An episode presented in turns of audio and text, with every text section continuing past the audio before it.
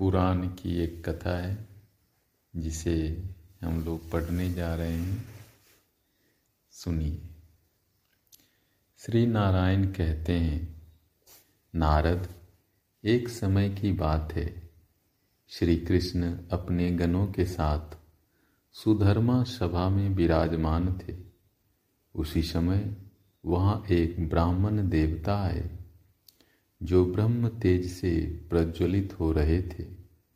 वहाँ आकर उन्होंने पुरुषोत्तम श्री कृष्ण का दर्शन किया और भक्तिपूर्वक उनकी स्तुति करी।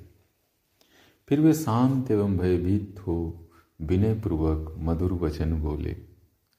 ब्राह्मण ने कहा, प्रभो, वासुदेव श्रीगाल नामक एक मंडलेश्वर राजाधिराज है।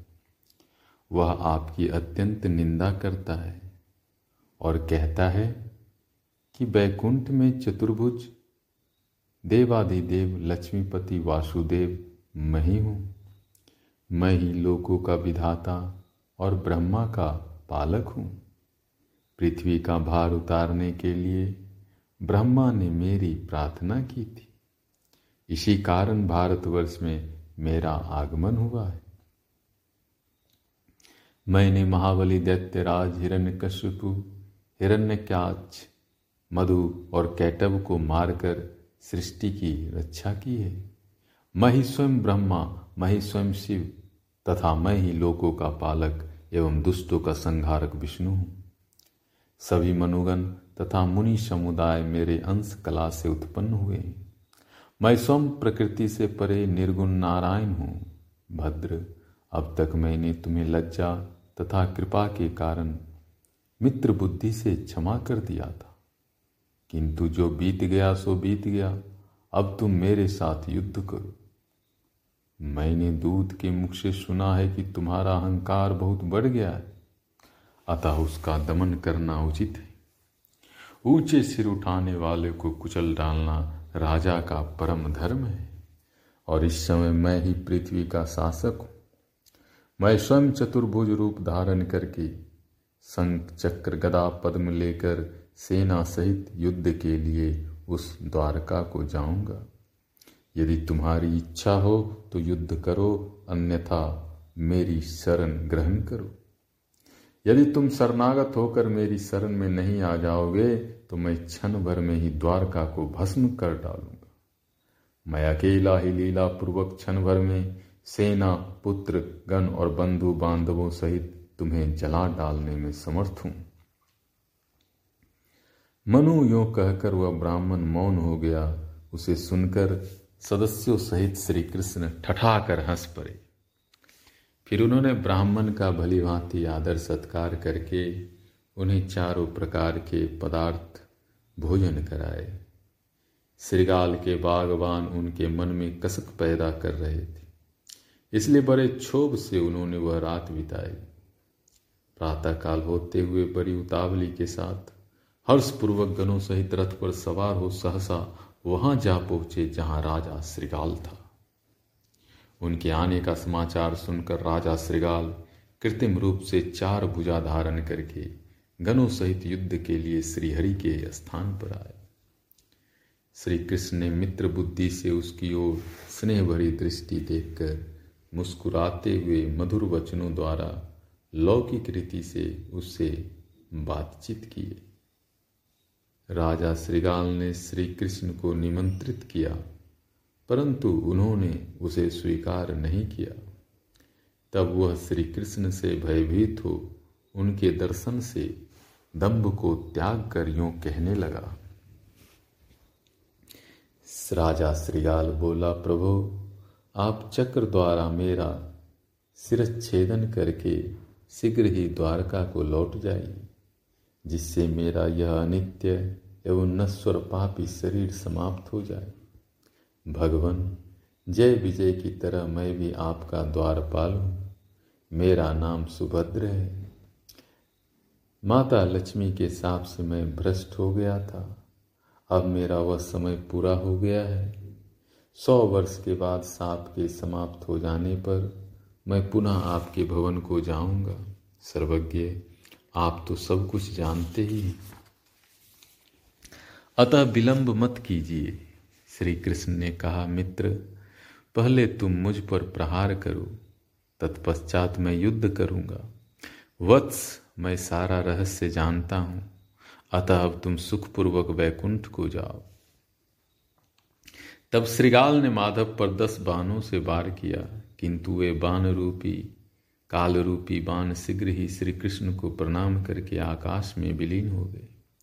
फिर राजा श्रीगाल ने प्रलय कालीन अग्नि की शिखा के समान चमकीली गदा फेंकी, परंतु वह तत्काल ही श्री कृष्ण के अंग स्पर्श मात्र से टूट टूक हो गई। तत्पश्चात उसने परम दारुण काल रूपी खड़ग और धनुष चलाया, किंतु वह उसी क्षण श्री कृष्ण के अंगों का स्पर्श होते ही छिन्न भिन्न हो गया। इस प्रकार राजा को अस्त्रहीन देखकर कृपालु श्री कृष्ण ने कहा, मित्र, घर जाकर खूब तीखा अस्त्र ले आओ। तब श्रृगार बोला, प्रभु आत्मा रूपी आकाश अस्त्र द्वारा बेधा नहीं जा सकता। भला आत्मा के साथ कैसा युद्ध? पृथ्वी का उद्धार करने में कारण स्वरूप भगवान। इस भवसागर से मेरा उद्धार कीजिए नाथ।